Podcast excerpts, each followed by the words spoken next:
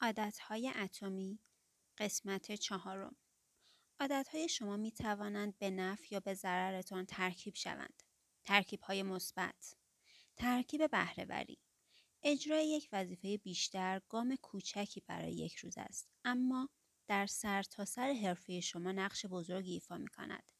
تأثیر خودکارسازی یک وظیفه قدیمی یا یادگیری یک مهارت جدید می تواند بیشتر هم باشد. هر قدر بتوانید وظایف بیشتری را به صورت روان و بدون تفکر اضافی انجام دهید مغزتان آزادی بیشتری برای تمرکز بر نواحی دیگر خواهد داشت. ترکیب دانش یادگیری یک ایده جدید شما را به یک نابغه تبدیل نخواهد کرد اما تعهد به یادگیری در سرتاسر سر طول عمر می تواند تحولزا باشد. همچنین هر کتابی که می‌خوانید نه تنها مسئله جدیدی را به شما می آموزد بلکه مسیرهای متفاوتی از تفکر را درباره ایده های قدیمی می گشاید. همانطور که وارن بافت گفته نحوه عملکرد دانش همین گونه است همانند سود سرمایه گذاری انباشته می شود. ترکیب روابط افراد رفتار خودتان را به شما منعکس می کنند. هر قدر بیشتر به دیگران کمک کنید، دیگران هم تمایل بیشتری برای کمک به شما دارند. اندکی مهربانی بیشتر در هر تعاملی می تواند به شبکه ای از ارتباطات وسیع و گسترده در گذر زمان منجر شود. ترکیب های منفی ترکیب استرس درماندگی از ترافیک، بار مسئولیت های فرزند پروری، نگرانی از عدم برآورده سازی تعهدات، تنش ناشی از فشار خون اندکی بالا، این عوامل شایع برای استرس همگی به تنهایی قابل مدیریتند اما وقتی سالها باقی میمانند همین استرس های کوچک به مشکلات جدی برای سلامتی ختم می شوند. ترکیب افکار منفی هر قد دیگران را بیشتر بیارزش، احمق یا زشت بدانید، زندگی خود را بیشتر در معرض چنین تفاسیری قرار می دهید. در یک چرخه فکری گرفتار می شوید. همین موضوع درباره نحوه تفکرتان نسبت به دیگران صدق می کند. اگر عادت کنید که افراد عصبانی، ناعادل یا خودخواه را در اطرافتان ببینید، آنها همه جا با شما خواهند بود. ترکیب خشونت آشوب، اعتراض و جنبش های بزرگ به ندرت به واسطه فقط یک رخداد به وجود می آیند. در عوض مجموعه طولانی از خرد تهاجمات و نکات منفی روزمره هستند که به تدریج تکثیر می شوند تا اینکه حد تحمل تمام می شود و آشوب همچون آتش زبانه می کشد. پیشرفت واقعی چه شمایلی دارد؟ فرض کنید یک قالب یخ روی میز جلوی شما قرار دارد.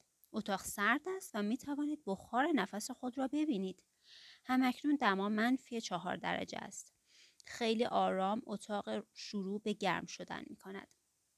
منفی سه درجه منفی دو قالب یخ هنوز روی میز جلوی شما است. منفی یک درجه صفر هنوز اتفاقی نیفتاده. سپس یک درجه یخ شروع به ذوب شدن می کند. تغییر یک درجه ای که با افزایش دماهای پیشین هیچ تفاوتی نمی کند یک تغییر بزرگ را ایجاد کرده است. لحظات دستیابی به موفقیت غالبا نتیجه اقدامات سابقی هستند که پتانسیل لازم برای آزادسازی یک تغییر بزرگ را ایجاد می کنند. این الگو در همه جا مشاهده می شود. سرطان در 80 درصد از عمر خودش مخفی باقی می ماند. سپس در طول چند ماه بر بدن غلبه می کند. بامبو را به ندرت می توان طی پنج سال اول عمرش مشاهده کرد زیرا در این دوران در حال ایجاد سیستم ریشه غنی خود در زیر زمین است و سپس طی شش هفته به اندازه 27 متر قد می کشد و سر به آسمان می ساید.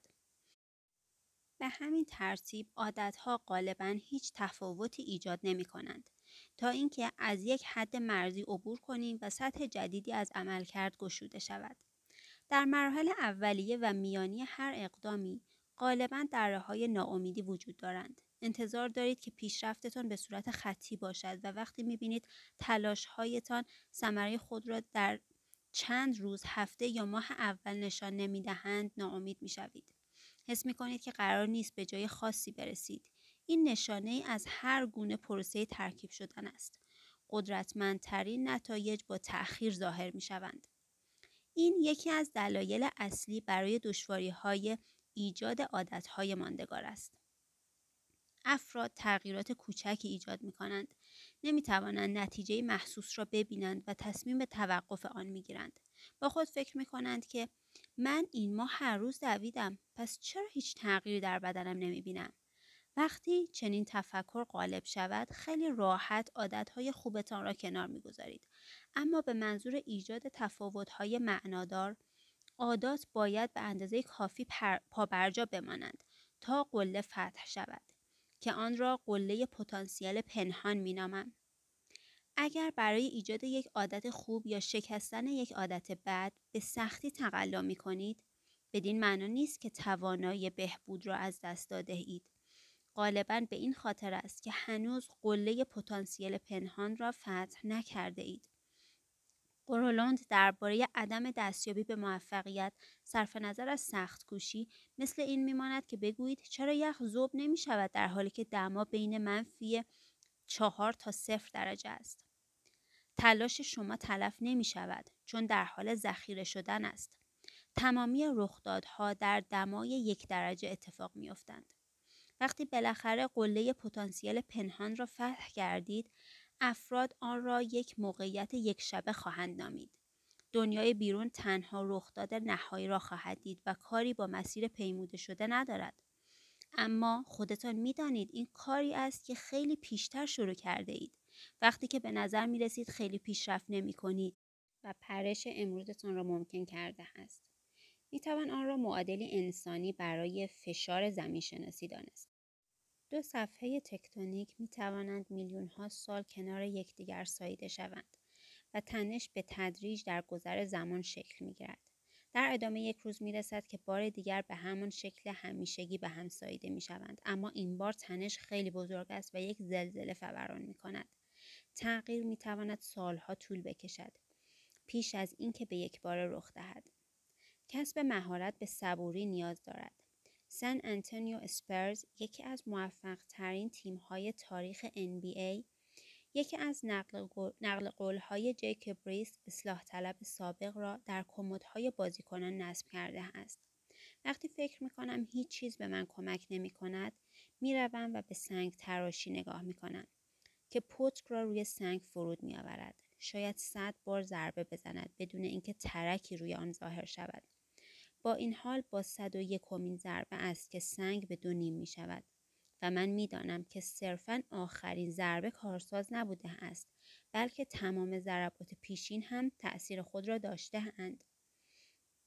غالبا انتظار داریم پیشرفت خطی باشد. حداقل امیدواریم که زود از راه برسد. در واقع نتایج تلاش های ما غالبا با تأخیر ظاهر می شوند. شاید ماهها یا سالها بگذرد ارزش واقعی کارهایی که پیشتر انجام دادهیم را متوجه شویم. این شرایط می تواند به دره ناامیدی ختم شود که در آن افراد پس از هفته ها یا ماه ها سختکوشی بدون دریافت نتایج دلزده می شوند. اما این کار تلف نمی شود بلکه ذخیره خواهد شد.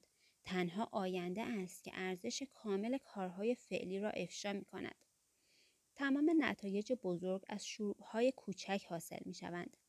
بذر هر عادتی یک تصمیم کوچک است. اما وقتی این تصمیم تکرار شود آن عادت جوانه می‌زند و قدرت می‌گیرد.